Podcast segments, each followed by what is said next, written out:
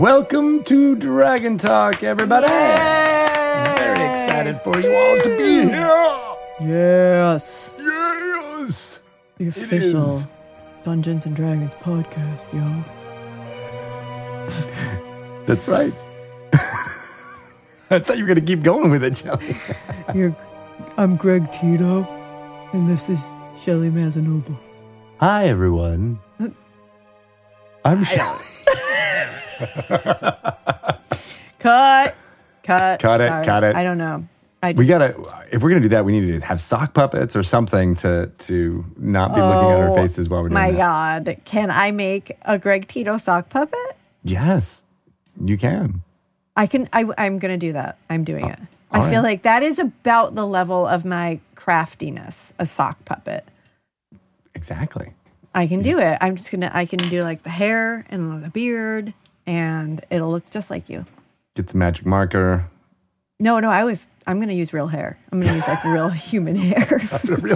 I'm actually gonna use your own real human hair, Greg. You're like gonna go into the uh, to the barber shop after I'm done and be like, "Shh, don't tell him. It's for a project." I'm gonna go into your your shower drain after you're done. Well, that sounds like a nice little sea hag thing to do. Mm, Didn't I just get creepy there? Um, but yeah. I anyway. No, I don't need to talk about my bathroom drains. But it is kind of like D and D monsterish, though. you never know what's gonna be in there. It is No. nasty. Yeah. But anyway, This is the Dungeons and Dragons podcast where we talk about shower drains and jackhammers and sock and puppets. the DM's lament, uh, Fart and jokes. dragon farts and poops, and all of the ups Finding and downs. gems in your poop if you're Because a dragon. Amy Vorpahl Yeah, joining us today. Yes, long time coming on this one. I can't believe we have not uh, had a chance to talk to Amy before. I know. Yeah, she's been around uh, doing wonderful stuff in the LA area as a uh, streamer, creator, TTRPG uh, performer, and streamer. But she's been working on a lot of Wizards of the Coast stuff for Dungeons and Dragons recently, including uh, writing a wonderful adventure in Candlekeep Mysteries earlier this year that was published. Um, I won't give away which one she wrote, but it is in the table of contents, so you can look it up for yourself if you'd like to know. I won't give you any spoilers. This is a spoiler free zone on her adventure. Um, but she also was the lead writer, uh, well, a sole writer, as far as I know, for Dungeons and Dragons Live, which is not called Dungeons and Dragons Live. It's called D and D Live. It's its full name. That's what you call it when you're angry at it. Dungeons, and Dragons, Live. Live. Get over Get here. over here. We would be very good at co-parenting, Sean. we got it down. That was good. That was really good. Um, and uh, she got some wonderful quips in Fizban's Treasury of Dragons that she was contributing to, uh, which is super cool. Yes, coming out later this year in October. She's a very, very funny person. I've enjoyed, uh, you know, seeing her on social media for the years and years and years. Getting to see her uh, whenever I went down to LA and uh, participated in some of the fun community events down there, and it is a joy to be able to have her here on Dragon Talk. So stay tuned I for that. agree. Wonderful. Cool. We, of course, have The Wild Beyond the Witchlight coming out in September on the 21st. Check it out. Try to pre order if you can. There are two amazing covers one by the inimitable Tyler Jacobson, as well as Hydro 74's alternate cover that you can only get through game stores that has a Displacer Beast on it. So awesome. Both of those covers are pretty spectacular. And also because I got a copy, and you should have too, a oh, PDF. didn't. I can tell you that what's in between those covers is also amazing. I am becoming full on obsessed with this book, with this story, with the Feywild, with the carnival. I want it all.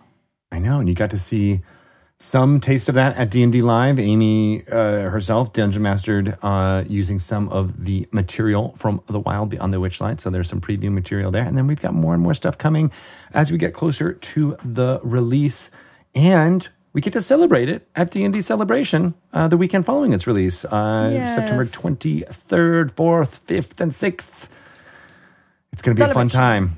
Oh, it's going to be a fun time. It's going to be a celebration. Celebration. Yeah. Celebrate. D and D, come on! Do you know that our Dungeon Master um, challenge is in full swing right now? So many swings.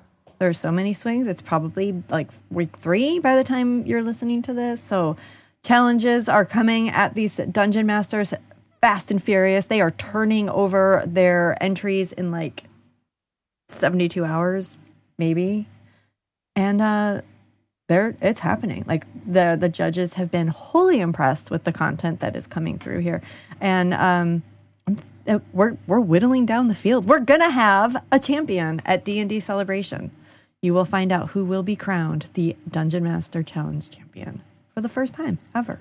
But follow cool. along on social so you can the the videos that the judges um, put out to talk about like why they uh, chose the the favorite for that week. It's that it's actually really interesting to hear what they're drawn to and the types of things in the adventure or whatever the um, the challenge was that stood out to them. I think you can get pretty good advice as a dungeon master just listening to that type of, of feedback. Um, Yeah. So I I found it actually very interesting just to hear like oh interesting like they all seem to gravitate towards this one particular thing or anyway it's pretty cool and I'm I'm just excited to see this contest is moving along. Well, and that's one of my favorite parts about watching, you know, kind of the competition reality shows that you see on on, on Yeah. TV is that you learn about the discipline by having the judges, you know, talk through it, right? And I, you know, I, by no means do we become experts of makeup after watching Glow Up or something like that, but you are like, oh, I know that terminology now, or that is really interesting, and now I'm going to start incorporating that into my makeup looks. Yes, which I noticed that you've you've been doing like really well. It's, It's you've true. got that like natural like I'm not wearing makeup look going. Really well, most people don't know this beard is actually just painted on. You put it on every morning. every morning and it's not just like a one like stroke it's like a, every hair needs to be drawn on my face It's very individualized. You get up at two thirty in the morning every day just to be morning. ready for a ten o'clock meeting. yeah and then after work i just spend you know lots of cold cream just getting all the uh, Cold the makeup cream. off Oh, I love it. oh, is it cold cream even a thing anymore i feel like that was for like no, I think so. community you know theater stuff Community where like you put the yeah. makeup on Oh, make I can just, pancake like- makeup on and then you take it off with I cold I can cream smell it. I can smell the cold cream. it's got a distinct odor Bringing me back. Bringing me back. bringing back. Um, so we got all that fun stuff happening, and then of course, while we are gearing up for Wild Beyond the Witchlight, everybody should be just checking out some nerds in your local stores. Hopefully soon. Uh, like less than a month, you are going to start seeing Nerds Candy, all decorated with maybe the cutest D and D adventuring party you've ever seen. Those nerds are ready to party, D and D style. And uh, when you find your D and D nerds in the stores, buy them, and then go to a website and upload your receipt and download some really amazing D&D nerds adventure content. Um, six mini adventures for just great introduction, great for playing with your kids, great for teaching family members, great for teaching friends. Um, you just need a dungeon master and a player. And it's just really cute stories about each one of the different color nerds. And then there is one big third level adventure where they all come together and you can play that with your buddies and it will it is also a delightful fun adventure. Kat kruger and adam lee um, worked on these adventures and they have created some beautiful fun little stories and like like a ton of content. You are getting so much content so much exclusive um, d&d adventure content that uh, is you're gonna have a ball playing with the family. I cannot wait to play with my own kid because he loves nerds, and when I get to say you get to be the red nerd, he's gonna be all in, hundred percent. Well, that is some nerdy content in It is some nerdy content. Um, Um, and th- and those nerd gummy clusters uh, are I'm, that's not even my jam as far Me as, either. as as candy goes. I feel like we've said this a bunch, but they're really really tasty. We had three bags, they're gone like immediately because I just kept popping them in my mouth. They are uh, definitely some of the best candy I've ever had. And like you, Yeah. I am not like a gummy like sugar. If it's not chocolate, I'm probably like eh, not that unless it's. Swedish fish. But um, the the gummy clusters really spoke to me on a level I was not anticipating. Infinite chef's kiss on those Oh. ones, too. They're so good, and they're just going to be that much better when you see the nerds illustrations when they're in their D and D party gear. Mm-hmm. They're so cute, you guys. And I'll also say there is going to be so much delightful content coming out around this promotion. We are partnering with some very wonderful, talented, fun people to really bring this promotion to life. Interesting. I'm so excited. I think you're dropping hints there, but I Uh, am. yeah. I just, I'm just delighted by the candy, and now that you're making it even sweeter. It is. It's a sweet partnership. Sweet, sweet partnership. Yeah. Well, uh, that's a lot of stuff to look forward to in the coming months. Um, and I can't wait to uh, talk to Amy Vorpahl for our interview. But before that, we've got an amazing insight check with someone on the D&D team that you may not know contributes a lot of amazing stuff. Natalie Egan is our colleague, uh, works on the D&D studio as a product manager. And we're going to find out what the heck that means. And she probably can't talk about many of the projects she's working on, but maybe, maybe she'll drop some hints. Ooh. And then we'll edit those out or have lots of, or, you know, fart noises. Yeah. And I'm working on I love it. Well, I'm getting ready. I got my dice. I'm ready for my insight check.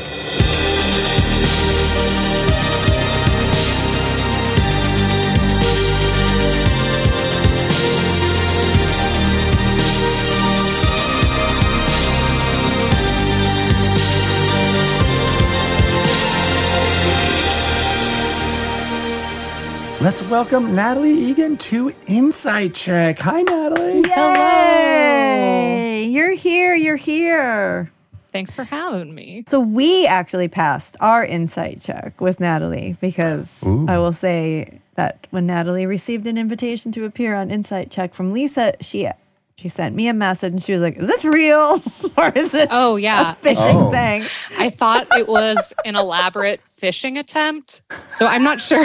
So I'm not sure if you guys get those emails that are like clearly phishing attempts. I do. Hit the phishing attempt. It sends you like this fun little pop up, like, "Yeah, you got us." Like, good job for Yeah. catching that. And so I received this email, like, "Hey, we're talking about this thing. Do you want to do this thing?" And I was like, "Hmm, "This sounds like an elaborate phishing attempt." But they named like both of you, so I was like, "That would be really." Really in depth. Yeah, that, But, I know. would be honored if I was part of a phishing attempt, but I don't think we're that that big time yet. But you Only know, in time. maybe My mind after is this trying to come up with like a Phish the band joke as well as a fishing like Mhm. metaphor here, but it's coming up. So I think I rolled pretty poor. I rolled a one uh, on Oh, the comedy well. Yeah. Roll. Makes Yeah. sense. Well, we're Terrible. glad that you didn't report us, and we're glad that And you're, that you're here. here. Uh, so yeah, you joined the team uh, within the last year, right? Yeah, just barely over a year ago. Wow. Yeah. So a we have I've- not met face to face. Uh, I've met my manager twice face to face. And so that's Really? been fun. Yeah. I've I've never met my Not manager. once. Not once. No, but That's amazing. Yeah, so they I mean, we're I in know a strange, strange time.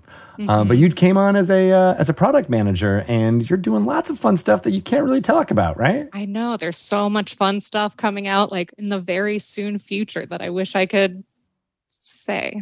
I'm very I'm hyped. I feel like uh Shelly especially keeps hearing how hyped I am about a certain product. I know you were very excited, and I almost said it, and then I was like, "Oh wait, we know we haven't talked about that yet. Could have ruined it all." Yes, but you and I get to work together on a lot of things um, because I work with a lot of the product managers. But I know what you do. Greg knows what you do, but people listening might really not understand the role of a product manager. Yeah, so and broad, you broad tell us? strokes. What do you? What and do you that's work on? fair. Uh, product managers do a lot of things. We wear a lot of hats, uh, but basically, we help uh, come up with product ideas, help develop ideas that are thrown out there. We really help set the product vision and strategy, and find the you know business reasons behind why to move forward with some of these products. And uh, then once everything is rolling, as you guys know, like there's a million pieces and people that go into making our amazing products. Uh, so I really try to be an information conduit because I want to hmm. keep the creative folks just focused on doing what they do best and being creative. I want you marketers to be able to keep moving forward and doing your marketing, sales and operations folks to be able to keep moving forward and doing all their stuff. So any product information I help spread it to the masses anyone who needs it i want to be that go-to person and i just keep keep things moving forward Nice. yeah Well, I got a 13 there, and my insight check is uh, plus four. So, yeah, that all checks out. I, I believe you. yeah it's good yeah. Don't don't don't try to don't try to slip anything by us, Natalie, because we are So it- we are it's- checking. It's different than a designer, right? Like you, you can, you know, you're not necessarily g- coming up with uh, the ins and outs of mechanics, but you do sometimes come forth with like the concepts, right? Right right so it's like hey we need a book about dragons you know hey now there's there's Fizban's i didn't come up with that by the way but that's just That's be the my example. Yeah, no. and a product that i'm very hyped is coming out because i love dragons so much Nice. Uh, do you like dungeons as well? not as much but you know Worth it. It's worth it on your way to it. get to those those dragons sometimes. yes absolutely Yeah. So you also yeah, you get to work closely with game designers. Everyone. With everyone, Everyone. really. But like they um, you know, if they say, Well guess what, Natalie? Uh I wrote forty extra pages. and then And I go, no. And you're like, Oh, I don't think that's gotta- actually gonna work. yeah. Then I Hmm. go, that doesn't fit the product strategy, and it affects the P and L. Yeah. so can't move forward in that direction. But and then you can And we've help. also hired an editor who will be editing those 40 pages down. they cannot slip things by you Never. as well as they will try. And then people like me ask you pro- like the same question probably like three times a week. Like, how many pages is this? How many pages? Wait, Tell me the how key selling points. Yeah, what what's in this one again? When how are we we- announcing it? Yes, How that's can we make it awesome? That's one of our really fun things that we get to do together sometimes is to um try to write the the selling point like how to make like these are the things we think are super exciting and here's how to say that and then usually we just say jeremy can you write this for us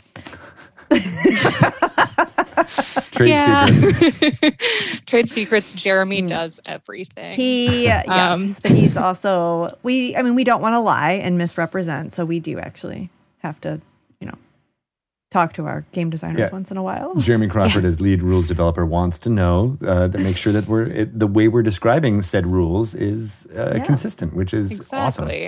Well, that and you know, with the key selling points, you don't want to like give away too much too. You got to keep it kind of, kind of Yeah, we like- kind of. So it's just like, how do you tease it out and tell enough information without giving away all the milk?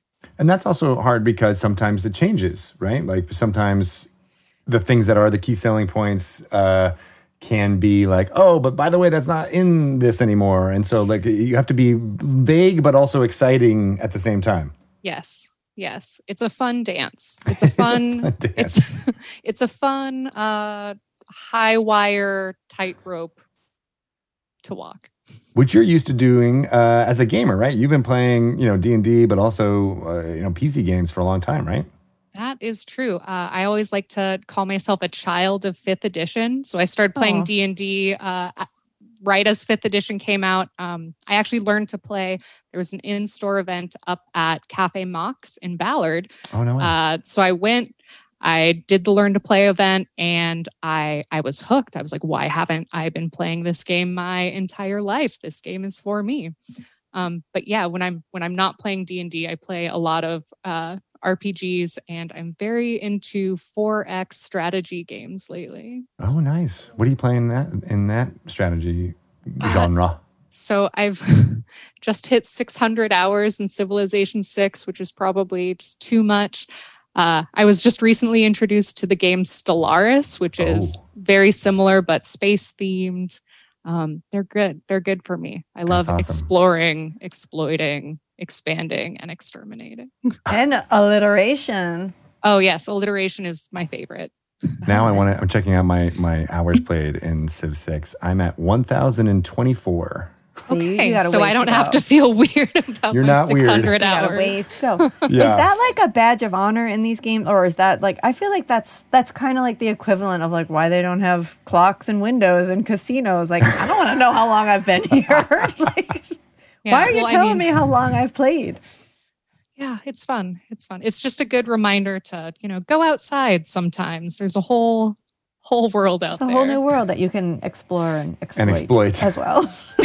And in real life. in. Hopefully not exterminate. The opposite of what I want to do. Oh, so I when love you all went, those games too, man. So yeah, I, I hear, I, I hear Greg talk about They're them. good. Oh, so good. Um, when you went to go to Cafe Mox, did you go specifically because you wanted to go to that Learn to Play D and D event, I did. not even knowing one day that you were going to work on the brand? no idea but i fell in love with d&d uh, strangely my career also evolved into this product management route and uh, basically for a year before i was hired i was stalking the wizards like career page just Oh. waiting for for a job to pop up that i thought that i could apply for and here i am so really just like going to Nailed that learn to play event seven years ago really changed the course of my life and here i am That's pretty amazing. It really did. Yeah. That's similar to what I, I think I went to the Learn to Play event for fourth edition. Uh, uh, the encounters program of course Right. Yeah. Exactly. And uh, I had been playing the beta and stuff like that, but I often think about that event at the Complete Strategist in a basement in Manhattan uh, as like the the catalyst for where where I ended up too. And so it's crazy how like one you can sometimes trace everything back to like one event or one thing that you did.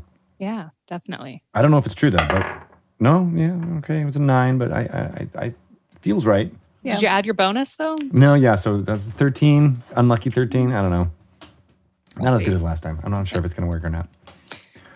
Um, and one of the things Natalie and I talk about a lot is dungeon mastering because I don't do it.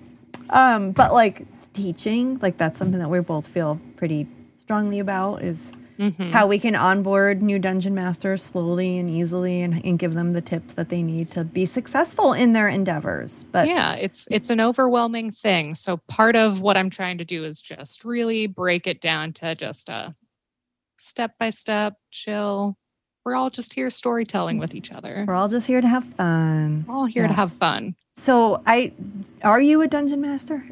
uh, Do i am mostly a player You're mostly a player. Okay, that's that's right. That's And- what I thought. and i feel like that mostly comes from my partner is the like forever stereotypical forever dm so even when i mention like hey maybe i'll do this one he's like "Mm, maybe not so because I'm gonna do that one. yeah. Maybe I'll just keep doing this one right now. Um, and what what about your characters? Is there like a, a particular type of character you gravitate towards?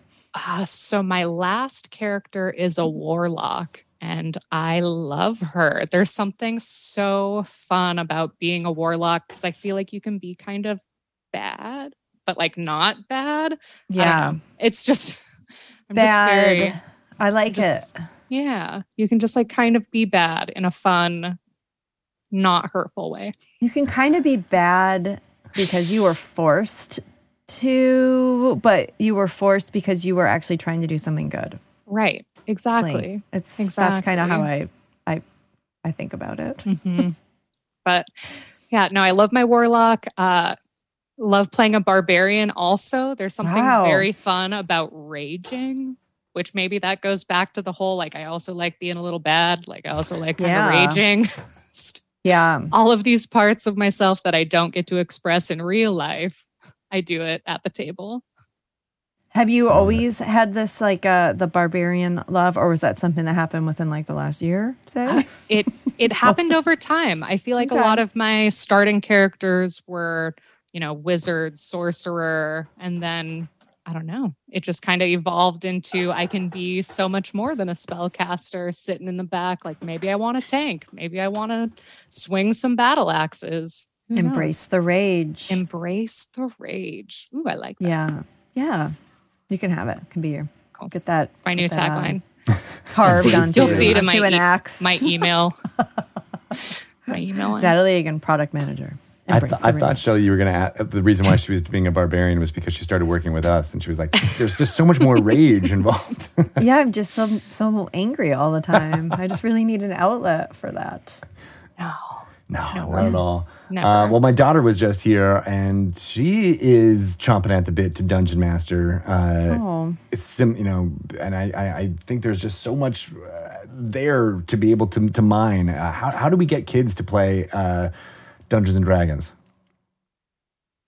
I feel like it should come like maybe almost easier to kids because I feel like one of my favorite things about being a kid was just being able to play make believe with my friends. Just like that's just what we did. So it's just being like, hey, anything that happens here is all right. Just feel free to play. Like be yourself, play, let loose.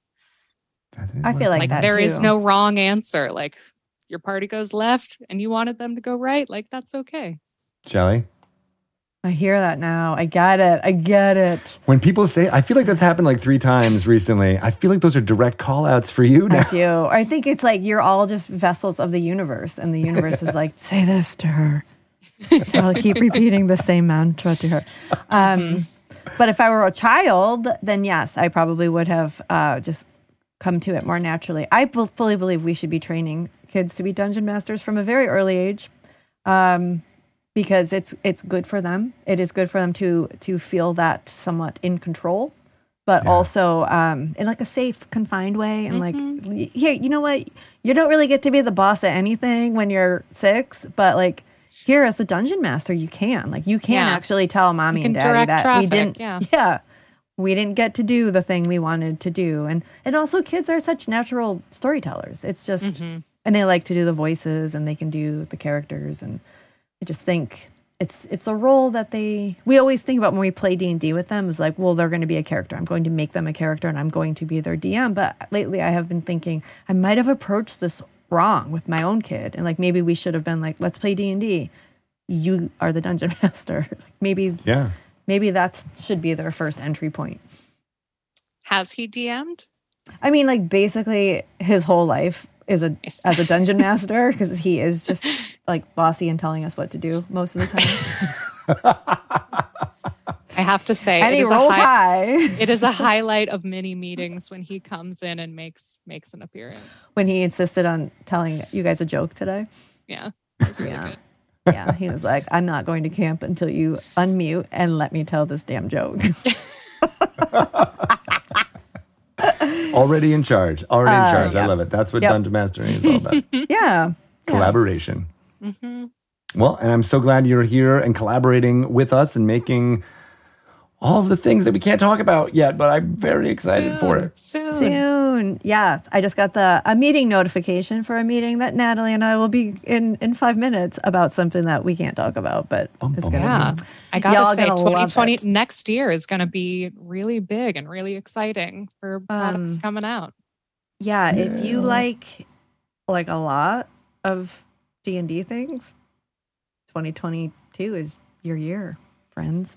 Yeah, Not not to mention 2021 and 2020 and 2019 What year are we and in? I actually did have time to is you know what, I was a little confused. I'm like, wait, illusion. I don't- 2022 That is that the next year? I couldn't Wait, remember for a minute. is time an illusion? Oh, yeah, I guess it is. Yeah, roll the 20. Natalie Yeah. tells no lies. It's true. She is It's a truth teller. Well, you have passed your insight check for us, Natalie. Uh, very excited that you are are here and uh, are being somewhat truthful. So that's good. Somewhat truthful. Only time will tell. That's right.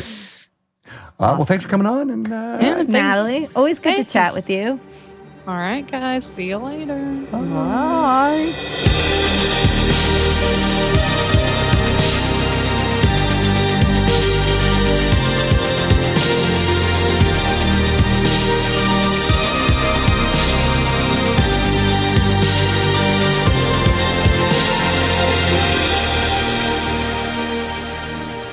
So glad Natalie has joined the team and is designing all of the products that she's designing but can't talk about. Good stuff all around. She's delightful. That was uh, super fun. And Nat, I'm. It's like we've, we've never met in real life, but yet I feel like like we're you know she's just a good person, and I'm excited to work with her in in real life one day. But I love working with her now because she's very smart and she's really fun. Kindred spirits. Yes. Well, I have had that same experience uh, working with Amy Vorpahl over the last few months. Uh, makes me laugh on a daily basis every single time I talk to her. And here she is coming to laugh for you. Yay. Let's welcome Amy Vorpahl to Dragon Talk. Yay! Woohoo! Amy! Uh, yeah. That's a great welcome. Our studio Live audience, audience. Uh, we, we, we, we ply them with alcohol and they. It is a party start clapping. in here. Oh, yep, we got keg stands going off in the corner. All right. Okay, easy, Tiger. Yeah, cut him off. It's my dog, actually. bartending It's like literally passed out on the floor. Oh, I'm babysitting. I'm babysitting Becca Scott's dog, Oh, and he is right.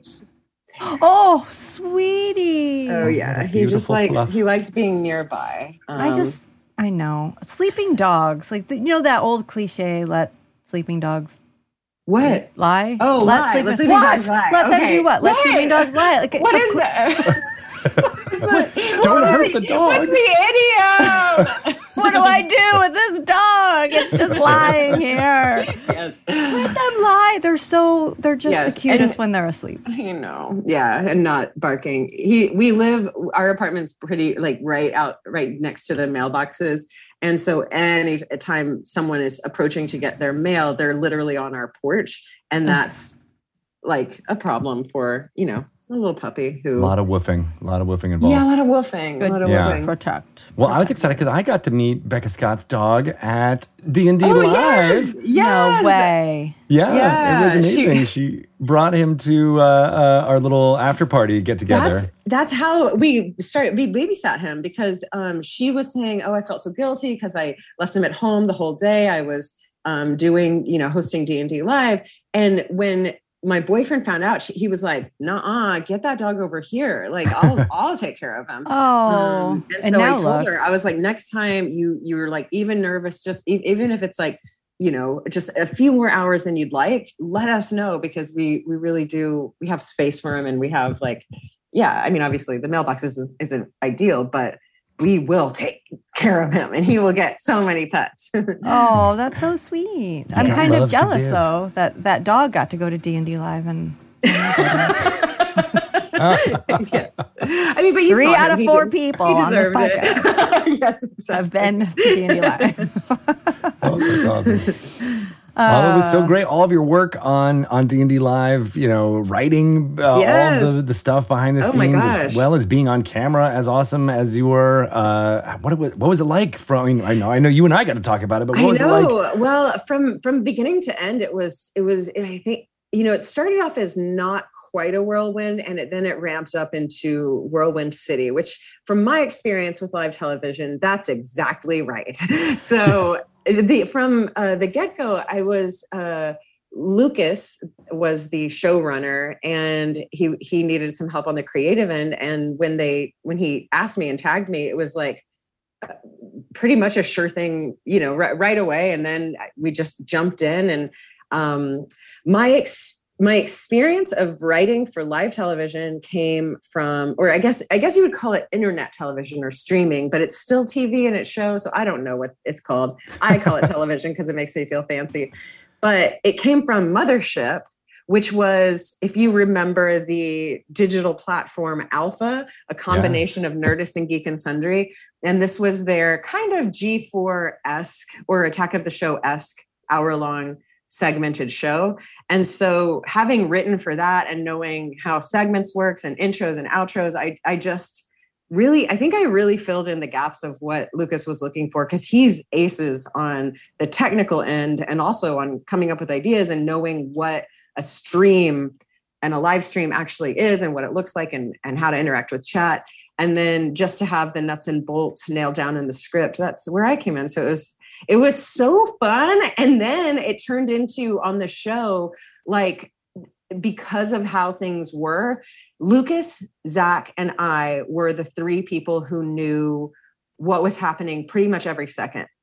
But Lucas and Zach had to be in the tech control booth that was a little a little bit removed from the stage, and I was the third and final person who knew what was going on on the stage. So I actually got to like kind of turn into a bit of a stage manager and kind of they had a stage manager and, and they were doing a great job too. But as far as what needs to happen next and what props even play or or which ad or whatever. So I got to I got to kind of tell I, I don't know. I played I played a bigger part, which felt good. Like not not quite director, not quite stage manager, but a little bit of I don't know. I what I would call myself is just person who knew WTF was going on. That's huge. That's me. Yeah. That is, that, and that is a huge That's thing. very I mean, important. I think in many ways, uh, in previous D and D lives, that was uh, the role that I kind of fell into because I knew I just knew the schedule. I knew where Right. things needed to be. I knew which talent needed to be where and get prepped for what was happening next. Um, and you know, of course, you're right. There were stage managers and directors and people who were who were doing the actual work, but for some But as, reason, as far as like a point person who Yeah. if anyone needed to know or like the, you know some crew member that i didn't even know was operating a camp i don't know because i there were so many crew people there. But if they like even at lunch everyone's like are we back? And i'm like no you still have 30 minutes because the next thing is just a, a, a, a you know a sod a sound on tape uh, something that we're cutting to. So we don't have to be back for another 30 and they were like really? And i was like yes you can trust me. Eat your lunch. I know these just- things. yeah i know these things and and and you can always blame me if something went wrong. And it was like it was this like level of responsibility and power not to quote spider-man too much but in a way that just it it like i don't know if you felt this way greg when you were doing it but it felt like um using the whole buffalo. And i feel like as humans and creatives that's all you're trying to do is just like guys i have so many talents and i can i can really be in charge and be a leader and uh and okay let's go. And then when and when the whole buffalo is used it, you just feel so like warm and fuzzy and and like you you're i don't know uh to quote loki you have a glorious purpose yeah, it feels very uh, uh, like your mind is going to be flayed at any moment, but you're also on edge, and you're like, "Oh yeah, no, I can do this. I can do this." I used to call it just solving problems. Like, you know, I'm just going to go through everything, and I'm just going to solve any problem I see, or if people, you know, come up to you for anything. yes and, and yes were- and i'm not wishing for problems but i have con i have a confidence that i can Yeah. solve them well, and that's Have awesome either because of you you- also. Yeah, go ahead.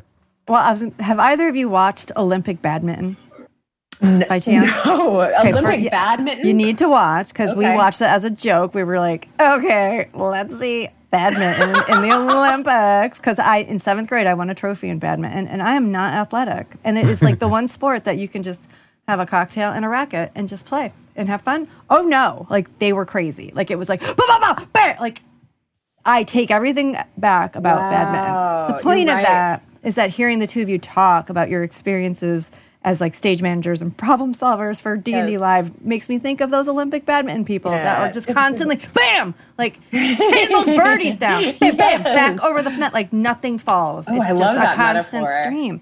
So take a but you will also love Olympic badminton. love watching yeah i just love watching people be amazing. experts I know, anything just yeah. the expertise involved and like oh that that's just something that you know like i don't want to say i could never do but yeah you can see the the 10000 hours or more Right. in their work so i, I should Yeah. check that out because you're right when i heard that i was like really we're going here now shelly but are. um, It's a, Olympic Take us on that Olympic is- journey.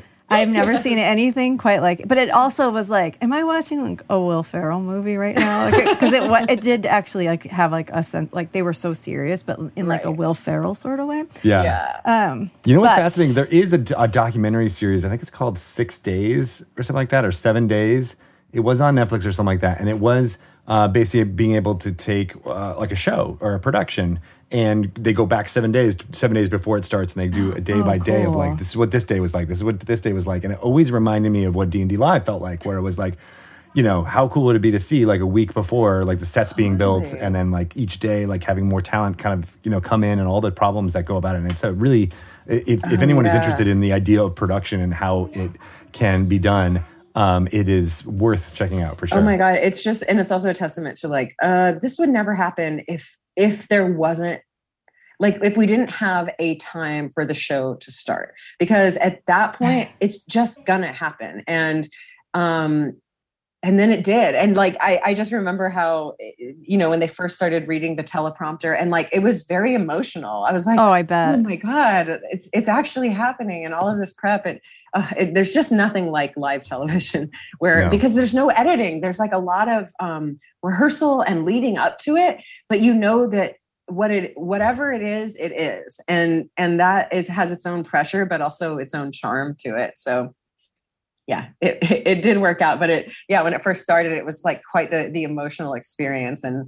uh it was cool it's cool to be on on the set that day those Yeah. two days i mean Yeah, and then you got Yeah. to uh, Dungeon Master. You got i did get to dungeon master play the and- game. yeah with some really i feel like with i mean it, yeah I, i'll just say i feel like i had the best table because I, I definitely got to i did because i got to play with players in person which i know some of the um the celebrity table and or the comedians table and um the wrestlers table weren't able to do that. So live in person always better always better and then i just had gamers um Mhm. and they were down you know like they whether they knew what was actually how to play which a few of them did not know how to play but a few of them did which is always you know just a little bit easier to make a show out of. Um, but the, those who didn't were just down and that's that's why i love just gamers and performers and all of them had been on camera before. So it was just like ah my job is easy. Y'all are just going to do what you do. And um and not to mention everyone is like as far i know we have the comedians table but hmm you can't be on like G4 or a Twitch stream and not be excellent at comedy, improv comedy, um, you know, interpersonal reactions. It's just, it was just so great. And on top of that, I got to prep um, because the adventure was uh, set or at, at least inspired by the Wild Beyond the Witchlight book. So I got a little sneak peek at uh, at the Feywild and the and the Witchlight Carnival. So that was just such a treat. Which I didn't. I definitely that was more than I signed up for. You know, writing D and D. It was like okay, I guess we'll we'll like touch on some points and do NDA and whatever. And then it was like DM and here's the book, or at least like it wasn't the whole thing, but definitely some key chapters. And it was like ah, uh, that was awesome. Give me all of the material, Mr. Perkins. Sneak peek. yes. yeah. So Uh, you had our- players. Oh gosh, Greg, we're not in St. Greg and I, like we missed like one week, and now we're just like, what, what, We're on what do we vacation mode still. How do we do this? Go on, sir. I was just going to confirm that what flubby bonks and guzzle shucks actually means, uh, so that everyone knows. Yes. They are trinkets. They're just trinkets. Uh, what what the name came from? Because with words like uh, Jabberwock and Gob, it was inspired by Jabberwock and Gobstopper, and I basically made a little bit like a heightened, obviously Feywild version of um, the Gobstopper story in Willy Wonka, where the idea is this they're they're just trinkets and they're just names for uh, trinkets in the Feywild. Where it's um, it's also inspired by my boyfriend's grandfather uh, was a carpenter builder, and he and I've never met him, but his his like stories transcend him, and he would name things he wouldn't use their real name like i guess a wrench and a screwdriver sure but when you know you have those like weird bendy things in carpentry where you're like whatever the hell that is uh, that would be he'd call it like a flibberty doodle or like he had a, a faddle addle like he would just call things uh, these random things and i was like well that's all of that sounds very Feywild. So Mm. um, I also just look, I'm a little stinker. Let's put that in the teleprompter and make the host say that a million times. Let's just do it. Yep. that was the part that I think you let that slip at one point. You're like, I'm just doing it. It was in a meeting or something like I that. You're like, I'm just doing it so yeah, that everyone has to say hearing that out loud. Somebody, yeah, somebody I mean, there's to- there. It does create some intrigue. I am fairly good at naming things, uh, so yeah, just you know, lean in to your talents and Fluffy Wonks and Guzzle Shucks. I had I had a list of six. There were six because there were six players, and each person got either a Flubby Bunk, a Guzzle Shuck, or the other things, a, a Trag Nabbit, or I don't know, something like that. Damn, you are good. I'm really good. Well, that wasn't one of them. I'm now I'm making up stuff, but they were they were expert expertly uh curated by my brain. Becca's dog is going to have a new name by the time she picks Yeah, him up. totally. he no longer answers. he has a good name now. It's Oshi, and so I I Mm, feel I feel really good about that. But we were talking about getting a dog, my boyfriend and I, and we would name him. If we got a boy, he'd be Ragnar, and if it's a girl, we would name her Rubu. Oh, nice. So, Boo-boo. but ideally, we have two: Ragnar and Rubu. I feel like we need um like a Feywild name generate like like, like this is your Oh. your first initial and your birth Well, month or know, whatever. Can you it, can I'm you do that for us, Amy? Yeah, I'll just get on that real quick. Okay. I Write like some that. bots. Make it a yeah, wait, I have him right here. And I think I only said him once because two and a half hours to play a, a one shot is actually not much time. And it's it always surprises me how how quickly that goes. Okay. Flubby Box, Guzzle Shucks. Uh, there's a Blither Boofs, a Dapple Floodle, very much inspired by my boyfriend's grand, uh, grandfather, Torg Torg Nubbins, and Cudger Bags. Cut your backs. There you That one go. sounds slightly dirty, and I don't know why. Yeah. Yeah. yeah. Well, th- that's the thing is like also in Harry Potter, you know, like Hogwarts, and j- there there are just some spells where you're like, we say Hogwarts now and just say we know what that is and it's fine. Mm-hmm. But if you think about it, that's disgusting. Right. like So, Hogwarts yes. was never wonderful and beautiful. It's always been the wart on a hog. But we're Um, all, it's just in the vernacular now. This is something we've been reading Harry Potter to my son Mhm. and like hearing it again, like it's usually my husband reading it out loud. I'm like, Hogwarts. Yeah. How did I never question like those two words together and what that is? I until very recently I had that Yeah. same revelation. Hogwarts. Dumbledore. Not really a very wizardy sounding name, really. when No, you think about you're it. right. But it, now it is. Now I Now it can't- is you because can't we think of it that way. But And Yeah. Dumbledore is the one who sings Hogwarts, Hogwarts, Hoggy, Hoggy, Hoggy, Hogwarts, and like, it, like you know, you just lean in and you're like, all right, Hogwarts, it is. Yeah. It's happening. It's happening. Name, naming things is very important. You're, It you're very very- lucky that you have that. Well, I was excited for everyone to learn the name uh, Fizban's Treasury of Yes! Dragons. Yeah. during Oh my Live. gosh. Speaking of good names, Yes, that was really, really, that was so cool. And that was so cool that I got to, um, like, I don't know, be part of that discussion because I know there, there are tons of contributing writers and, you know, the fact, the vicinity of me literally just off the set um, made it very, very and also hard. writing the script. Well, I I mean, you could just yeah, like- literally be like, and now Amy And now- enters. And for no reason at all, it's time for Amy's turn on camera. Doesn't she look great? wow, She's so Amy. James Wyatt says, You are so talented, Amy. I've never worked with a writer as Yeah, talented oh, as he's, he's veering from you. the script. He's talking too much about the Treasury of Dragons. Back to the prompter. Back to the prompter. yeah, that was that was really fun to to be able to help announce that. Um, not to mention to work on the book. And yeah, tell us what, what your part was in the book. Yes. Okay. So I I am a contributing writer to Fizban's Treasury of Dragons, which is the Dragon Compendium that will be out later this year. And I played. I I I basically played Fizban, which means that like Xanathar's. Uh, uh, or Volo's Guide to Monsters, um, and Xanathar and Tasha's Cauldron of Everything. All, all of those, uh, all of those books have a, a character title, um, or a character who is part of the title and then they have their little like what i call little post-it notes and their commentary on the more crunchy part of the text the more rules based or um i don't know less less colorful uh, part of the text that is important for the games but uh, just having their commentary adds some life and flavor and gives the whole text um, kind of a I don't know, just like a, a string that threads it all together. And so I was tagged uh, by James Wyatt, but I he told me that I was actually recommended by Chris Perkins to play Fizban because they were looking for, guess what, a bit of a silly voice. Um, and that is something that I definitely can do. So that was uh, just ano- that was just another cool little Venn diagram thing of like, oh yeah, I've done a bunch of comedy, some songwriting, you know, I called him when my boyfriend was like, "What are you working on?" It was always like, "Oh, wizard tweets." I'm just writing wizard tweets that are, you know, based on what the book was was about and what the book was talking about. But um, yeah, it was it was really just adding.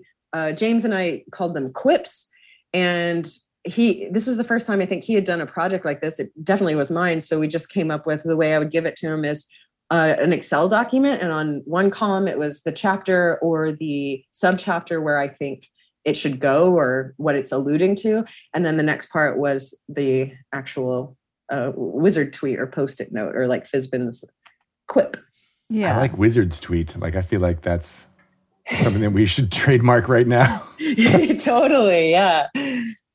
Yeah, well, I've got. I, I know that not all of them got in the book, so once it's out, I can just. I mean, it. it yeah, y'all y'all own it, so you could just uh, take everything and, and run with it, or I don't know. It's it's it was just so fun because it was all very like there were so many different ones. It was a lot of. Oh, the the other thing I wanted to say about that is he James was like, we're doing something weird with Fizban. We're de- we're like definitely saying that Fizban is Bahamut. We're like, yes, he's Bahamut. This is his uh, version in in um, in human form is is Fizban the Fabulous, but also we're saying he's also had other Bahamut himself has had other iterations, including a female. And we're not really commenting too much on that, but ideally we have like in the tweet in the tweets or the quips, we get a sense that this person um yeah transcends time transcends gender uh, you know, it isn't one thing or another.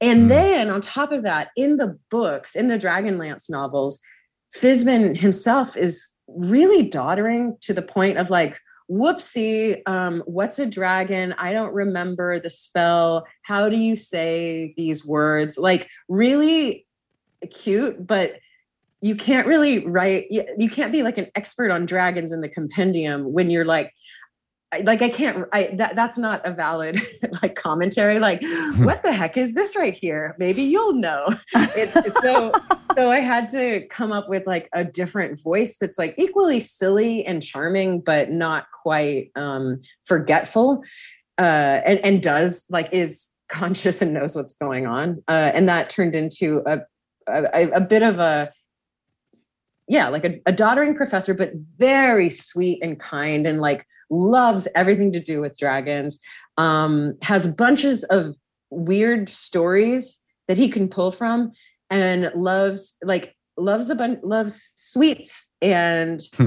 and monsters and and just is like kind of bemused and, and whimsical about everything so some of the some of the clips are a little bit nodding to like oh if you don't really want to play this monster as a monster here here's a story about that monster that kind of you know is is a little bit makes the monster a little bit more charming. And maybe this monster could be your friend which is one of the themes i guess of treasury of dragons is like a dragon doesn't have to be a monster. It can be like so many different things in your story. So yeah. Anyway i could talk for a long time about it. That's really interesting because like the whole idea of multiverse i think is people are thinking about a lot you know with yeah with uh, uh, you know the Loki and and WandaVision and things that have been in the the collective consciousness totally. with the MCU and right and I feel like this is a lot of the way James has been talking about the way you have been talking about this book it feels like dragons are that part of the D&D multiverse that are holding on to it and you might not remember all of the versions of yourself but there's right. this rem- remembrance or dream remembrance that can happen um, and I love that that's trying to get across in these in these very funny yes. wizard wizard tweets. I know, and and there were, God, there's one. Eh, I probably I probably can't even say it, but there's I know there's one that James came up with it. He was like something like this, but I don't know. You're the quip master. I was like, no, that's really great. it's really funny. like I think we all as like D and D players we probably could all just contribute to this you know it's it's like just tapping into a little bit of silly and then some some lore but really it's more about the like ooh it would be fun to play this you know um and just what's what's fun. But yeah he was he was awesome at uh just kind of giving me a, a lot of free reign to i don't know mess with stuff it felt yeah. like. Yeah. And the way you were describing how you wrote those uh, quips it sounds similar to the, how you were describing writing the uh, uh, dialogue that showed up at the bottom of D and D Live. When Oh! the, Oh my god! I was gonna ask, is that you too? Was that you too? Yeah. Oh my god, that was one of my favorite parts. The the charity monster, you mean? Or like the- the when they were when they were com- the monsters were going up against. Yes. Yeah, yeah, yeah. yeah. Yes. So I found out what tho- those are called because I was describing it to a friend and they said "Tho- those are called barks, which is like in a video game, someone has to write, you know, when you attack something or just interact with someone or walk past them, like in Skyrim or whatever, they're, they're going, oh, okay, oh, you know, I shot an arrow in the knee or whatever. And someone is writing those barks and he, they said that that's what it was so yeah i had i got i had a lot of fun playing with um just the as the different monsters that the dragon was fighting like Oh, they so they just funny. had different they just had a different flavor. If they got hit if they missed if um oh god I- what was his name? Toravel Toravel actually won. And it was yeah it was really fun. That was a lot it was a lot of work because i th- those things are just like i think I list, bet. list making in in a certain like still it's almost like dialogues almost like script writing but no one's responding. So you're i don't know it's it's like bulleted writing and it's um it's just a different it's just a different beast and i i, I would not say i'm very fast at it but uh it it does wind up being quite fun But you were good at it because that my, Yeah. my eyes were glued to the bottom of the screen. Like, I love like this looks the, the trash talking happening with these monsters. It was so good. oh It was just so funny. Oh, Yeah. that's great. Oh, I, can loved it. share with you. I actually have it right here. The journal. I have a bullet journal on on how I write those things because they Oh, wow. were um Ooh, a bullet journal even. yes. So don't I don't really recommend uh googling bullet journals because you can really go down a rabbit hole uh, of a lot of different I've thoughts. always wanted sounds to like be- you're going down a rabbit hole right now with all the sound effects we've got She's going going on to the here. This is Feywild gonna right be- now. This is gonna be worth it. A It's harengon's gonna pop up.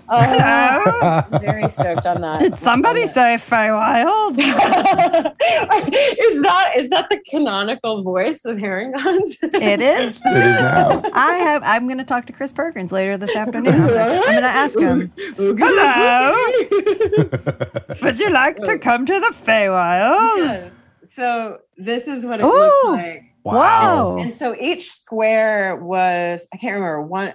It was either I don't know. Each square was I really can't remember one two. I, I've done different ones. So anyway, it doesn't it doesn't really matter. It's one, two, two, five, or ten. I break them up into just like manageable chunks of, of like how how much fun it would be to color in. Um, so I think it was five. For every five, I would get a, a box and then get to color it in. Uh, but yeah, that Oh. was like then I then I could look at it and like color different colors and be like, no, I actually did work and I am making progress and making a dent. And that that was like really key My because God. you can get in the weeds of just like one quip, another quip.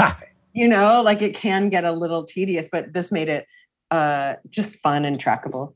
So Were those your drawings in there that we saw briefly? Yeah, no, no, no, no. Oh. This is this is a journal called the Hero's Journal, and and no one's paying me to, but you are you are the hero on your own quest. So you like you you Oh, get I don't know. They give you little quotes, and uh and it, they they they make it I don't know. They make it where you're like logging in, and every thirty entries, you're like recapping what happened, and you're in act one and how did you refuse the call and that kind of thing so it's like modeled after the hero's journey Hero's but it's a hero's journal Nice. Oh, that's super cool. Yeah.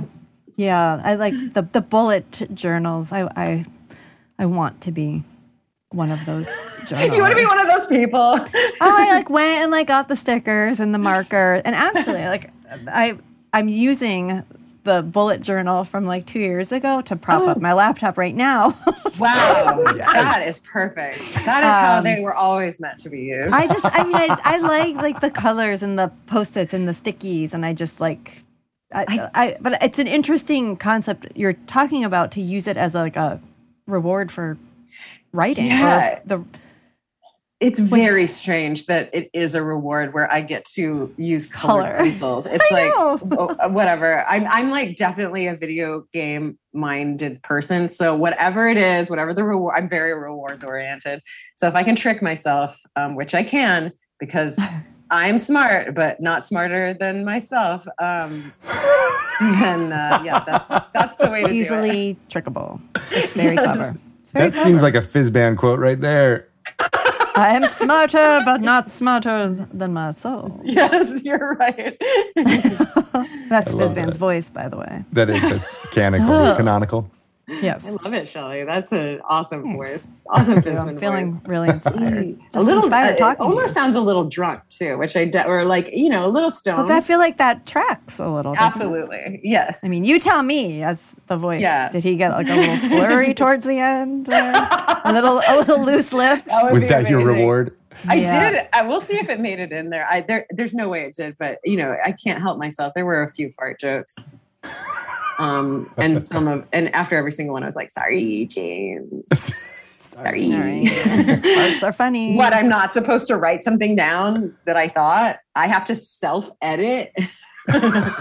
I mean, everybody. You're not farts. paying me enough for that. yeah. You hire me, you get my unadulterated writing Yeah. style. well, that's like that's like the the candle. Well, I don't know. You're probably bringing that up, but Candlekeep Mysteries were um, one of the characters' names. So I had a, a this isn't a spoiler, but the there was a, there's a cult, and they the way they name themselves is. Uh, a farm export and then a farm animal, and that creates things like um, llama peach, you know, or or that anyway, you get it. But I uh one of them was dog nuts, and that one did not make it. Dog nuts didn't make the it. edit. yeah.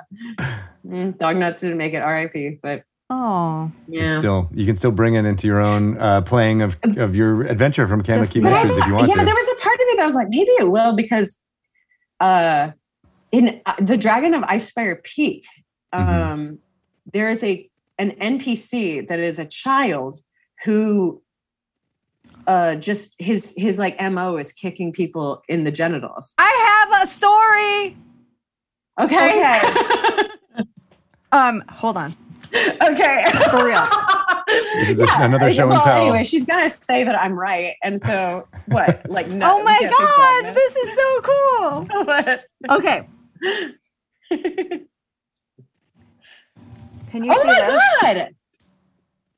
Okay, that's the child right here, right? That you're talking about. That NPC, the sidekick. That's right. Quinn High Hightopple, I think his name is. I and that other picture is my kid. And it's based on what is It's wrong based- with your kid that he is like, a boy. He's like at the time he was like four or five, and I think like he oh. had this thing about just like punching my husband in the groin. He was just like, "This is really funny," and so I Oh think like goodness. Bart was like created uh, like his his D and D character or something, and like I Perkins thought it was funny, and somehow he was like, he's going to become a sidekick, and we're going to call him Quinn Hightopple, and his his ability is or his his thing is like punching people in the groin. That's yes. and so Sean would he said, "Give me a picture of Quinn, my my son Quinn," and I did. I gave him his class picture, which you're Oh looking at. my god! And Greg, then- is this the first time you've heard this? oh no, I knew this. Oh, you already Yeah. knew this. Oh my god! And so then Sean went and like created him, and my son is just like, it's the coolest thing. Like I'm in a yeah, D&D book. I'm in a he's D&D immortalized. He's oh my god! immortalized. That's so funny. I that? I've never heard like anybody actually like in the real world like reference Yeah. Quinn's character. He's gonna love that. Oh yeah! Oh my god! Tell him that. I mean that. That's so cool, Shelly. That's amazing. I know. I know. He was in a It- WWE and still is, uh, you know, wrestling kind of mode. I think too. That's where a lot of that came from. Because Oh Bart, yeah, Bart would like a complain lot of about showmen. Bart. Oh, actually, something would complain about him, like you know, hurting him from jumping on him, and and Yeah, I think he- that's Bart- where the groin Bart's, punching. Bart's really been came. to like physical therapy because of Quinn's wrestling moves. That's fantastic. yes, we do, he doesn't do that for me. So I think But if that's guess in there, then dog nuts should have been. That's in what there, I is want. Like, I'm don't understand Yeah. why we didn't get dog nuts. And Yeah. Yeah, yeah, yeah. All right. Well, now, nuts. now I know a little bit more of the story. So I don't know. We'll have uh, to I'm talk to going Perkins. do exactly nothing, but I'm gonna know deep down that dog nuts might have deserved a little more attention. Well, hopefully we see dog nuts pop up in a future D and D adventure. Yeah, yeah. something. Yeah. Yeah, I'll just I've spell been- it wrong or weird. I'll spell. I'll like get all Gygax on it and just be like, it's big nuts, but Add a few apostrophes and some Yeah, extra umlauts. Z's on the Yeah. end. It'll be like a dragon, a dragon's name. yes. Mhm. Um, but speaking of your Candlekeep Mysteries adventure, I think I just saw someone on Twitter like uh, say that their their players had just gotten to the realization of what happens and they're so Yeah. excited about that. Oh, it's so cool. There, there have been a few, a few people have tweeted at, at me like, "Oh, this is so cool." My players like when they realized, you know, what the twist is, which I won't, re- I won't spoil it here because why. But, um, Mhm. but then yeah, there have been some streams, and so this one was. As far as I could tell, it was just a one-shot stream. And when they got to the, the re- to the reveal, it was so joyful for the dungeon master, and he you could see it on his face. He was like la la la, and then the other players were like, "Oh god, oh my god, oh no, no!" And it was like, "This is everything." is that what, is that the reaction you were going for? The dungeon master's glee and the players having rolling their eyes. I mean, yeah, I, that's a that's a. I don't know. I I like ideally. I mean, as, as long it, it did seem tongue, like tongue in cheek disappointment, but also like they were they were actually flummoxed, which is interesting because there there's a there's a world where you play the adventure and you find out immediately what the twist is. Mm. but they had played it to, to where they didn't know it was the thing until uh, the thing was imminent. And that is that is its own little uh, just like a jewel of of yeah like player experiences. So I, di- I didn't have really a goal on how anyone would feel playing it but i did i did want to i did want to write something where i knew that i would have fun running it for my for my players or you know my ideal players i guess.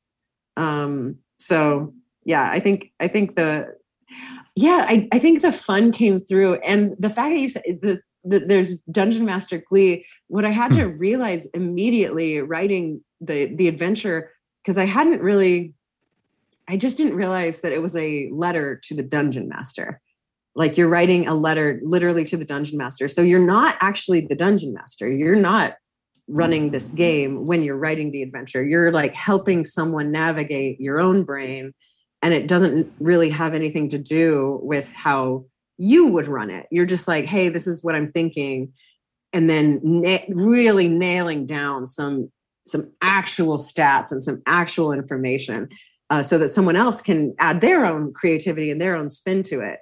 Uh, and that was very mind mind uh, mind muckery is what Yeah. I'll say. Right, because I think we talked about this, you know, um, back earlier in the year, right? Where like there's that idea of like you can write an adventure for yourself pretty easily, right? You can just take a few notes, make a bullet journal page about it, and you can pretty much run in the night uh, what you're going to be doing, um, and you can't do that very well uh, for a, another person, right? So I like I like that description that you just had of it. It's a letter to a dungeon master or like a a, a, a guide for them on how to run this particular you know story that you're trying to get across. Even because when you just have to work backwards, because it's like when I, he, Chris, uh, so Chris was the project director for that, and he made it clear like it, you're you're writing a mystery, but you you hide nothing from the dungeon master. The immediately the dungeon master should know what the mystery is how to solve it uh, what the twist is at, at the very beginning because they're going to be the ones who are playing the game that need to kind of plant the seeds and you can help them plant the seeds on their way but um, it's going to be it's going to be backwards. You're not writing a story or a plot because uh, the players are the main characters. So don't you can't write a plot without the main characters. You're just um i don't know what he said but it but it was something akin to you're building a playground. And and then the people the players can interact how they want. But that that didn't i mean when you're writing a mystery everything about your brain is like ah but what could be behind the door? What you know and you want to ask those questions and it's totally irrelevant in adventure writing because it's a dungeon master's job, not your job as the writer, which is weird. Right. It's almost like writing a show Bible before you know what Yeah. the show's about. yes yeah and you're not writing the episodes and you're not casting it and you're not telling the actors what to do or anything you're just being like um yeah like this is this is it this is the thing now you go forth and and you're able to kind of get the tone i guess which i don't think i ever meant for it to be i don't know. Everyone's like that one's silly. And i'm like i guess. I i Hmm. it i didn't try to make it silly. I just wanted something to be wanting i just wanted the candlekeep library to be something other than you thought it was. That's all. But i guess it did kind of get silly with dog nuts so i am who i am Can't fight it forever. yeah I, I I can't wrap my brain around like the I like adventure writing in general, but also as you're saying like, and then it's a mystery. Like on top of that, I'm just like, come on, like I don't know, like like writing an adventure is one thing, but now the mystery part, forget. it. I yeah, I How? thought, I thought the same thing, Shelly. That like, oh shit, a mystery. yeah, Dang it.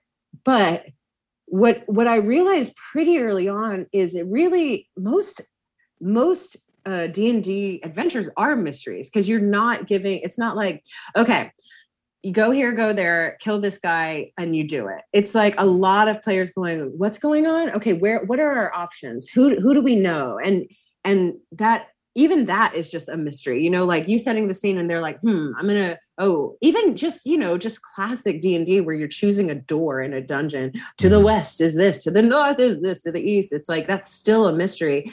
And and they just have to choose. So it wound up i was very daunted daunted. And then and then what i came up it's really just uh what here's the thing it's not what you think it is. And and then you just find ways to like uh subvert that. Or or i guess um uh, plant it different places for so they can figure it out one way or another. Uh yeah it's hard to talk about it without like giving away the twist sorry. Do you want them to figure it out before they get to the grand reveal?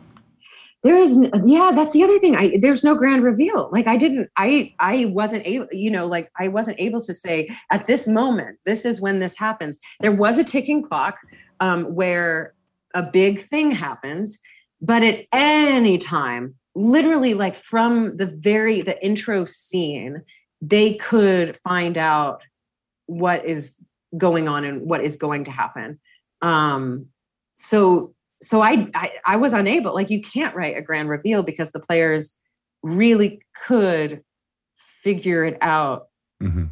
They still have stuff to do like if they want to stop it prevent it if they want to just ride the wave and let the big thing happen like those are still those are all valid options but um yeah there was no there was no climax moment mom, uh cl- climax moment.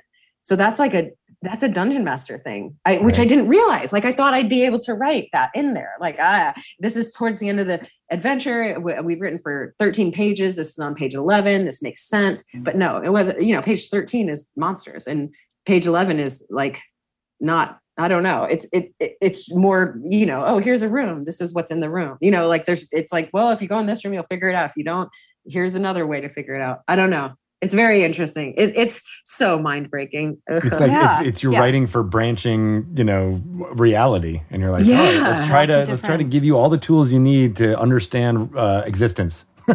Basically, yeah and i'm just Um, one woman I can't do all that. yeah right yeah and then in, it's very different than writing a mystery in a novel or, a, or even a screenplay sense because you know you want to give the hints in a very specific and orderly fashion right? So you give Right. the information piecemeal and then you can have a reveal that you're crafting. But as an adventure writer that's not your job. You just have to give the pieces and then allow the the director or the dungeon master to Yeah.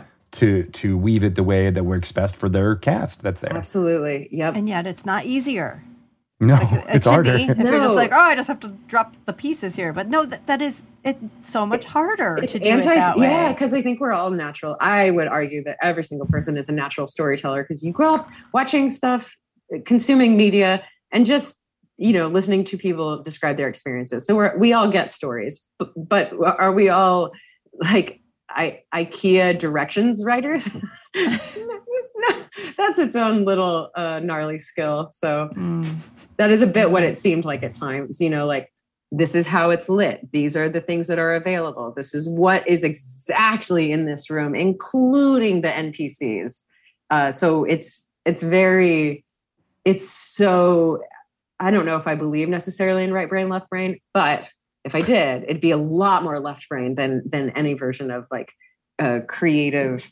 It's very creative, but it felt very like we're Right. we're over here now. We're in the left brain. Answer these logical questions. And then you can get it all set up perfectly. Even the dungeon master can do it really well. And the players will just They mess, mess it up, which That's right. That's is, right. is the content of your song, uh, DM's Lament. Oh yes, exactly. Oh my gosh. Oh, I can't believe we've been talking for you know, what 45 minutes here, and we're just covering stuff you've done for Wizards. But you have so many other amazing stuff that you guys you've been doing your you know entire career. Yeah. Uh, I love DM's Lament. I thought that was one of the funniest Oh. uh, kind of you know in the club kind of uh, uh, Yeah. productions out there.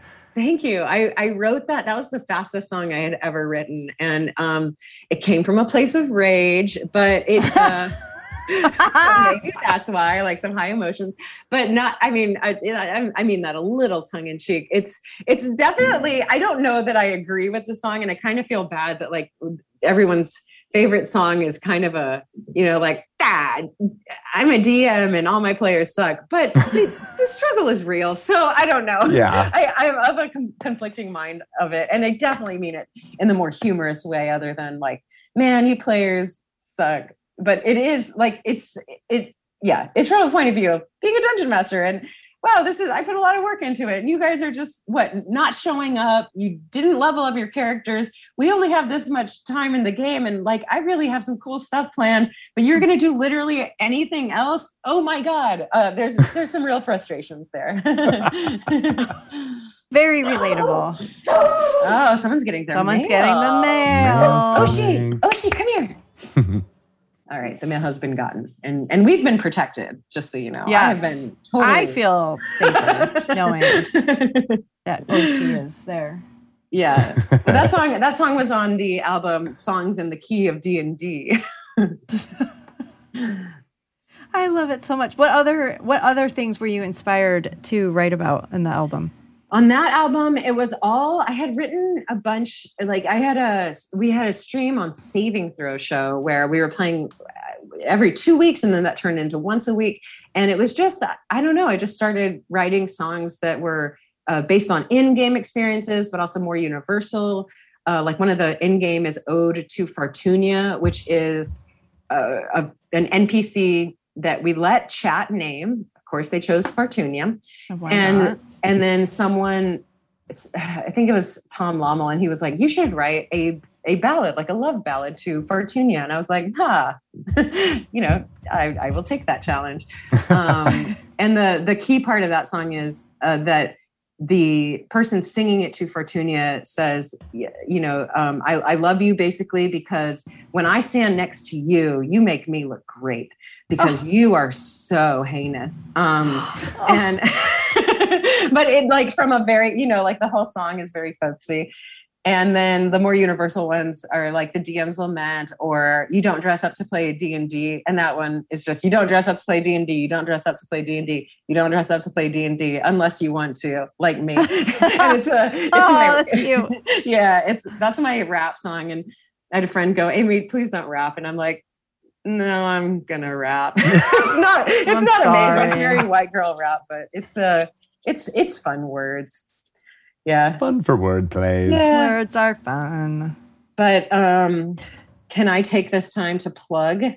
Yes. what's coming up? So I'm making a new album and it's called Behold Her Dreams. Do you smell the pun? um, it's a pun on beholder dreams. And and as we know, a beholder dream is something like when a beholder sleeps and dreams, uh, whatever they dream can actually turn into reality and is normally some amalgamation of some weird, really messed up stuff uh, and is evil and a monster. And so it's basically like, oh, I've had I came up with a bunch of songs during quarantine and lockdown. uh, you get what you get. Here it is. So it's a it's equally fun. They're a little bit more. Um, there are actually some you know love songs. There's a creepy lullaby. There are two references to D and D, but it's definitely not all all D and D this time. So Nice. uh, but I'm having a lot of fun kind of making it and choosing which songs go on the album. And I'm actually kickstarting it um, to make it really good. And Oh, that'll launch nice. on August 31st. And Oh, that'll go for 23 days. So it ends on September 23rd. And it's just going to be it's just going to be really fun i've taken some really cool pictures uh, to promote it and it'll be my first ever crowdfunding anything wow, That's, that's, really exciting. exciting. it is yeah thank you I've been enjoying the uh, the the quarantine albums that have come out. Yeah they're know, very the- creative It's been very creative, but also like just it feels I don't know validating to have people be like, "Hey, I, things were just as crappy for me," or like this was, yeah you know. I'll tell you what was Yeah. a little a little too real was uh, Bo Burnham's Inside. I- we watched it to inter- intermission and then had to take a break, and they're like, "We'll revisit this. It's kind of making me sad." It totally, Yeah. it totally does. But it, yeah, I, I, but it, I- yeah, it's it's expert level um, art. Uh, it's it's just buckle up. You're I I don't know if you're gonna feel good after watching it. You're gonna, you might feel inspired at best, but it's not. And, and you might chuckle and laugh, but it's real dour. Um, at There's some bangers on there too, though, that I just enjoy listening Yeah, to for whatever true. reason. Even the ones that are like really dark, I'm like, yay! I think my favorite is I don't even know. The lyrics are just like Jeff Bezos, go. We're rooting for you. Jeff Bezos, go. Kill everybody. And that's, and that's like it. That's the end of the song. It's you did it! yeah. Way to So go, good. Jeff! yeah. My favorite is the one that's, uh, uh, you know, uh, I feel like shit. like, wake up in the morning and I feel like shit. yes. yes. Oh, global misery. Um, but I felt like everybody at D and D Live, every com- I don't think you and I actually talked about Bo Burnham's Inside, but I feel like everybody else I talked to mentioned it somehow. Oh like my god. yeah. it It's felt like it was very of that of LA as well too of like a creator kind of Yeah. uh, uh, people who are making stuff uh, felt very inspired by. I just love that he was so honest that it took him a year because yeah, Hmm. like the yes, an hour of like premium for like I'll say art because content kind of reduces it, I think. Mhm. But yeah, premium art um, for an hour of, of good content that that took a year sounds about right. And and uh, and he was so so honest about everything. I just love how he showed it. His like uh, he showed the room, he showed the production, he showed if he's a one man show, that means that he's got cameras here. He's testing lighting and cameras, and he's just doing so much work for five seconds that you actually wind up seeing. And it's it was just so it was like, yes, watch that. That is why movies cost so much to make. That is why, you know, we have, you know, hundreds of people working on one film. This is it was it was very yeah, yeah, it was very validating as a creator. for sure. Well, and I can't wait for for your album. Uh, What's what's it called again? Behold her dreams. Behold her Huh. dreams, Yes. and you will. Or be- behold her dreams. I, I I named it that, and I don't really now. He, this podcast is a good a good podcast to mention what the pun is, but sometimes it's just like that's just a nice title, and then if you know, you know. and then if You yeah, know right, what? yeah, We know. we know yeah. you're creating other beholders uh, exactly. each time you dream. I'm telling. I can remember exactly where I was when I learned that. well, do you want to tell us? How beholders create other beholders by dreaming about beholders. Yeah.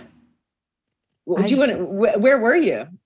Oh, I tell was. story? I, I was in um, a conference room at Wizards of the Coast called um, House on the Hill. It's actually House on the Hill is the name of that conference room. I remember like You're the chair I was sitting in and like actually just sitting there. I go- And I wanted really very much to say, wait, what? Wait, tell me more. But I was like, I bet everyone here already knows this. And like, and I don't want to be like the one person that's like, what? But then I found out later, like three people were like, what the hell's up with beholders? Like, Yeah. what's that all Oh, about? I'm like, well, we should have had, it was Chris Perkin. We should have had him like really sit us down like beholder health class and explain this to us. what? He, and also he would have loved it. You know he would have. Like, He probably would have let me relished let that. you in. Yeah. Yeah, yeah. You know what's hit- interesting? Push the overhead projector into the room. Like, Start doing some diagrams. Show us, What, show us on which eye stalk uh, was touched. Um, just horrifying to me. Conference room doesn't exist anymore. That's the other weird thing about that. That it doesn't exist, and What? What do you mean? Why? it just it doesn't exist. Where? That's the Like- one. It got remodeled at some point. It's no longer. It was. It's the kitchen on the third floor. I think. Ah, it- equally it as got- terrifying as the It got house it got the moved. It got moved The to next to Ray's on the office. Floor. Oh, okay. I was thinking of the one with that had Magdalena from uh, You're Widow's right. Walk. Yeah, I think we did, and I think I fought to keep the name or something. Nice. I think I Nice. made like a big. You're, you know, you're fighting the good fight. I I felt like yeah, like every now and again, um, I will I will put up I will put up a, I will fight for a good fart pun as so you. Know. Oh, will you? yes, I will, All right. Amy. So I will be in your corner if you need Yeah. Help with litigating fart pun. Litigating. yeah. lobbying. defense- I'm lob. I will lobby Yeah, for her. yeah. Thank you. Dear That's fun. James Wyatt, you've been served on account of farts. you we Fizban needs more fart joke. The defense rests on Yeah. this whoopee cushion. That's great. Oh, it's perfect. You can join our lobbying team, Greg. Yeah. I Love it. I love Very it. happy Yeah. to. Well, Amy, all of your work of, on on D and D Live, on uh, Candlekeep Mysteries, Fizban's Treasury of Dragons, and this upcoming uh, Beholder album. I can't wait uh, for all of it. You are Yes. uh, just a, a pleasure, and you make me laugh all the time. Thank so you. thank you. Thank you. Oh, it was so so nice to talk to you guys today. This was awesome. Um, Very other than all the stuff we just plugged, Yeah. where's the best for people to start following you, get to know more about all of your amazing Yes. creations? Um, you can follow me at Vorpal Sword on Instagram and Twitter. And then my website, amyvorpahl.com, is where you can subscribe to my fun newsletter. I just send it out once a month. Uh, but you also, with a subscription, you get two free songs, and one of them is the DM's Lament. Oh, I'm going to subscribe right now. Have you been able to crack open a pack of uh, Adventures of the Forgotten Realms and get a Vorpal Sword card yet? I, w- I when I played, I played for um, Command Zone. I played Mm. uh, Tiamat actually, which was really fun, to Fun. play Tiamat. You know, after knowing that Fizban is Bahamut, and it was just really fun. But in that, in the in the deck, in my deck is a Vorpal sword. I did not, or I think it's on the card. I think it's Vorpal blade. I'm not It sure. is. No, I no, you might right. No. I think it's Vorpal sword because people keep tagging me in it, and I don't think they would tag me if it was Vorpal blade. But anyway, that was definitely in the deck. I never actually drew it, but I, I there was there was something about you know equipping a dragon with a Vorpal blade and then doing damage that you know just like mwah, uh, would have been really sweet. It's like nonstop chef kiss as far as the eye can see. yes, this is what infinity looks like. It's like just pissed after Tiamat has a Vorpal blade. oh, that's five. You get five kisses from Tiamat. That's nice. Yeah. yes. Well, awesome. I can't wait. Uh, uh, I haven't pulled one yet either. And each time I do, I'm going to be, this is the Amy Vorpahl uh, card. Uh, yes, I deal. think it's I think it's uh, a Twitter mandate that if you do pull it, you have to tag me, uh, just based on my interaction with it. done and done. I will be tagging. Thank And you. I and I'm signed up for the newsletter officially. Oh! See how easy that was, everyone? You didn't even know. You didn't even know I was doing it in the Oh, background. she's secret subscribed until it wasn't a secret anymore. I'm a secret subscriber to you, Amy. Yeah. oh, that's awesome. Well, great. Well, everybody's going to go do that now uh, Yay. at the podcast. So thanks for coming by. Yay! Thank Yay, you. thank you. I love Amy. So amazing. Why have Wasn't you been she? keeping us apart? I don't understand. I've been driving a wedge between Shelly and Amy this whole time. We share an affinity for false jokes. That means And- you should be just laying down some fat farts together That's the basis of any solid friendship right there. or So- gaseous friendship.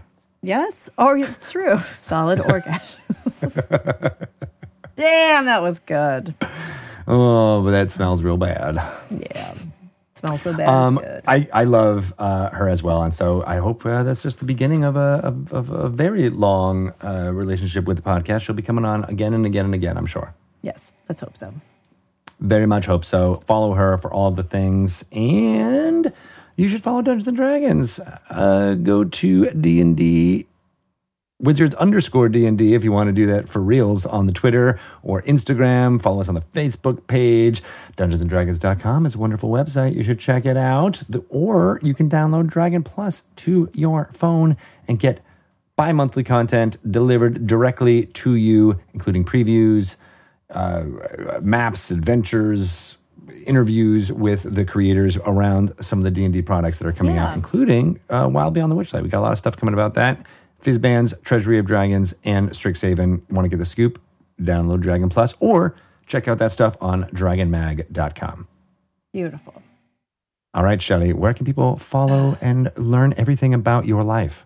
Well, you're going to want to go to Shelly Moo uh, on Twitter or Instagram or Two Old Moms on Twitter and Instagram as well. So there's lots of things. What about you, Greg?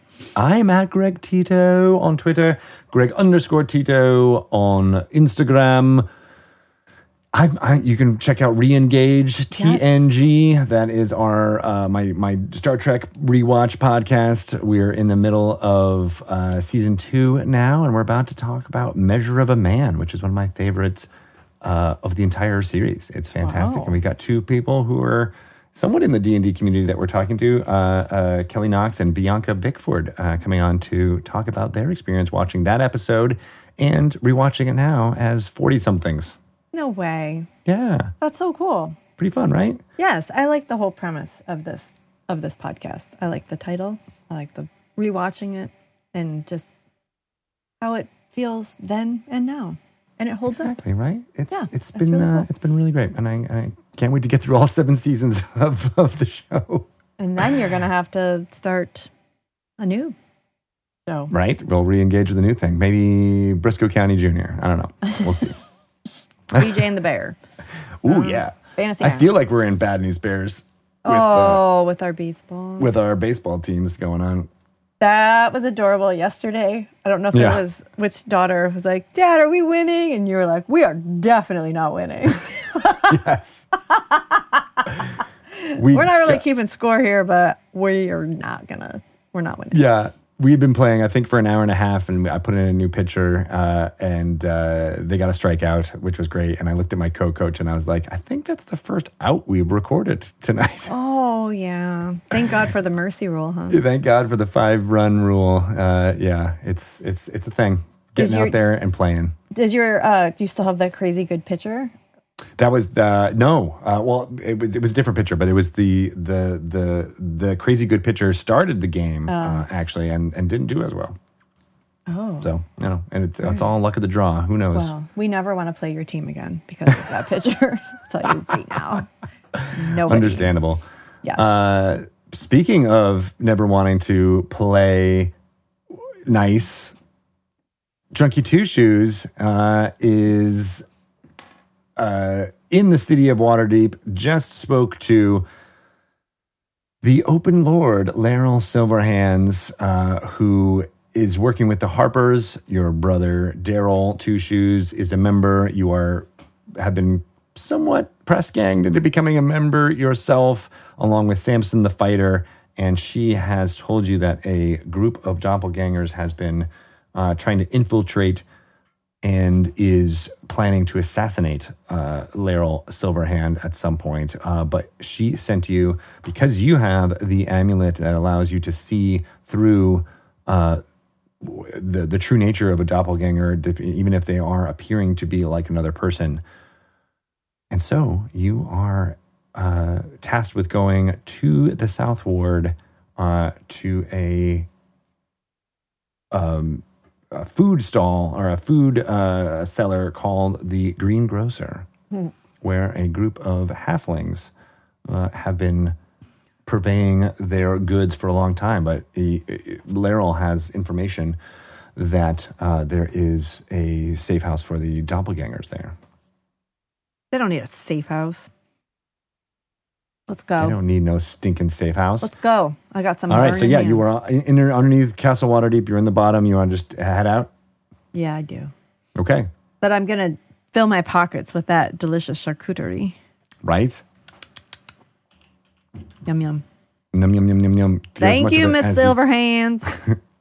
She's already uh, out the door, Bye. um, and your her servants kind of just uh, nod their head to you and and uh, kind of point to the door. Okay. Um, and that leads out through uh, the tunnel uh, that you entered in, um, and you get out by the guardhouse where the captain of the guard had let you uh, in. Um, and you're behind the the guards, and so you're out. It's nice, uh, sunny again, and uh, you you know smell the the city before you you start to hear the the hustle and bustle. Okay. Stinks. It stinks. Yeah. Uh, all right, so yeah, you you head out into the city. Uh, South Ward is about like an hour's walk away. Gonna need a drink after this. Why do you always need a drink, drunkie? Oh, I just Duh. answered my question, didn't I? Yeah. Here, take some of this. Uh, and he, uh, your your brother offers you uh, a swig off of his wineskin. Oh, thanks, bro. I actually filled my my my wineskin up when we were at Silverhands' palace. Do you have any uh, any coin? Oh, a little. I I have like a couple of silver pieces. I'm not very Should good we- with money. Should we try to hire a a, a coach? We're in we're by the castle. There might be a few we could flag down. Sure, let's go. Great idea. All Great right. idea. Uh, so you see, uh, you know, kind of a, a stand of two or three uh, carriages. Um, one has got, uh, you know, uh, white horses, well done livery, uh, as well as a, a generally well dressed. Um, uh, oh, I don't forget the word, but the servant who's you know ready to take you. Um, and uh, another one's got uh, it looks like a black horse and a brown spotted horse, and the wheels are kind of coming off. Uh, and the guy who's running it is very disheveled looking, uh, and uh, he says, "Hey, come on, you need a ride." Is my amulet telling me anything? uh, so you look at the two of them; they don't they don't appear to be doppelgangers according to your amulet. How much? I asked the guy with the busted up carriage. Where are you headed to? Daryl, where are we going? The South Ward. Southward. Southward. Uh, that'll be, and he kind of looks you up and down, kind of looks where you came from. Uh, five gold. Oh, no, thank you. Uh, uh, four gold. No, thank you. Three. Let's go. No, Uh, how much you got? I have two silver pieces. All right, done. Daryl, let's just go. Are you sure you don't want to ride? Come on. Can I do an insight check? Sure.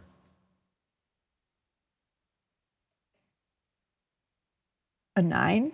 A nine. Uh, he. You just get the sense that he's down on his luck and needs a needs needs somebody to to take a fare. Okay, Daryl, we're gonna go with this guy. Let's go. All right, everybody, get in. Okay. uh, and you well, you kind of he opens up the door and it's it looks like a uh, a uh, it's an enclosed carriage. Uh, it might have been nice at one time, but it feels very run down. Um, And he says, uh, "Yeah, don't mind the smell. Uh, I just got this thing uh, over in Triboar, and uh, I rode it all the way here, thinking I'd be able to make a rich living here in Waterdeep, but that hasn't really panned out. If you know what I mean." But yeah, you might have to spruce this this thing up a little. Well, that's what I need to do, but I need money to to, to, Yeah. to spruce. Yeah, well, here you we'll, we'll help you out here. Samson's with us too, right? Samson's with you too, and he's Okay. kind of just grumbling, but letting Yeah, you yeah. take the lead. Okay.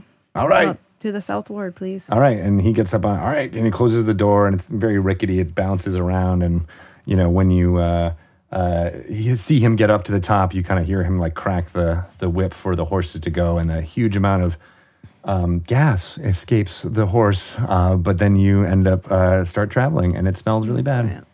Oh, great. Thanks a lot You're for adding that. Straight from the horse's patoot. Patoot is exactly right.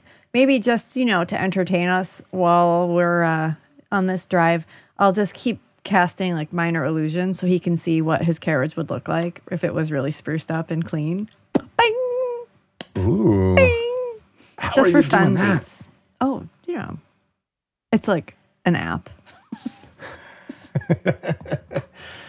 Oh, gosh, it's a well, decorating the- app. Don't let the uh, magisters uh, see you. They don't like uh, magic like that just being popped off around town. All right, cool. Well, you don't tell, I won't tell. All right. Uh, you, you turn a corner and you are in front of the uh, Magisters Guild, and they're all looking at you. Dude, And we will pick it up next time. I'm gonna grab the reins. I can't wait. I can't Come wait. on, let's just keep going. We'll see. We'll see what happens. That's where we are.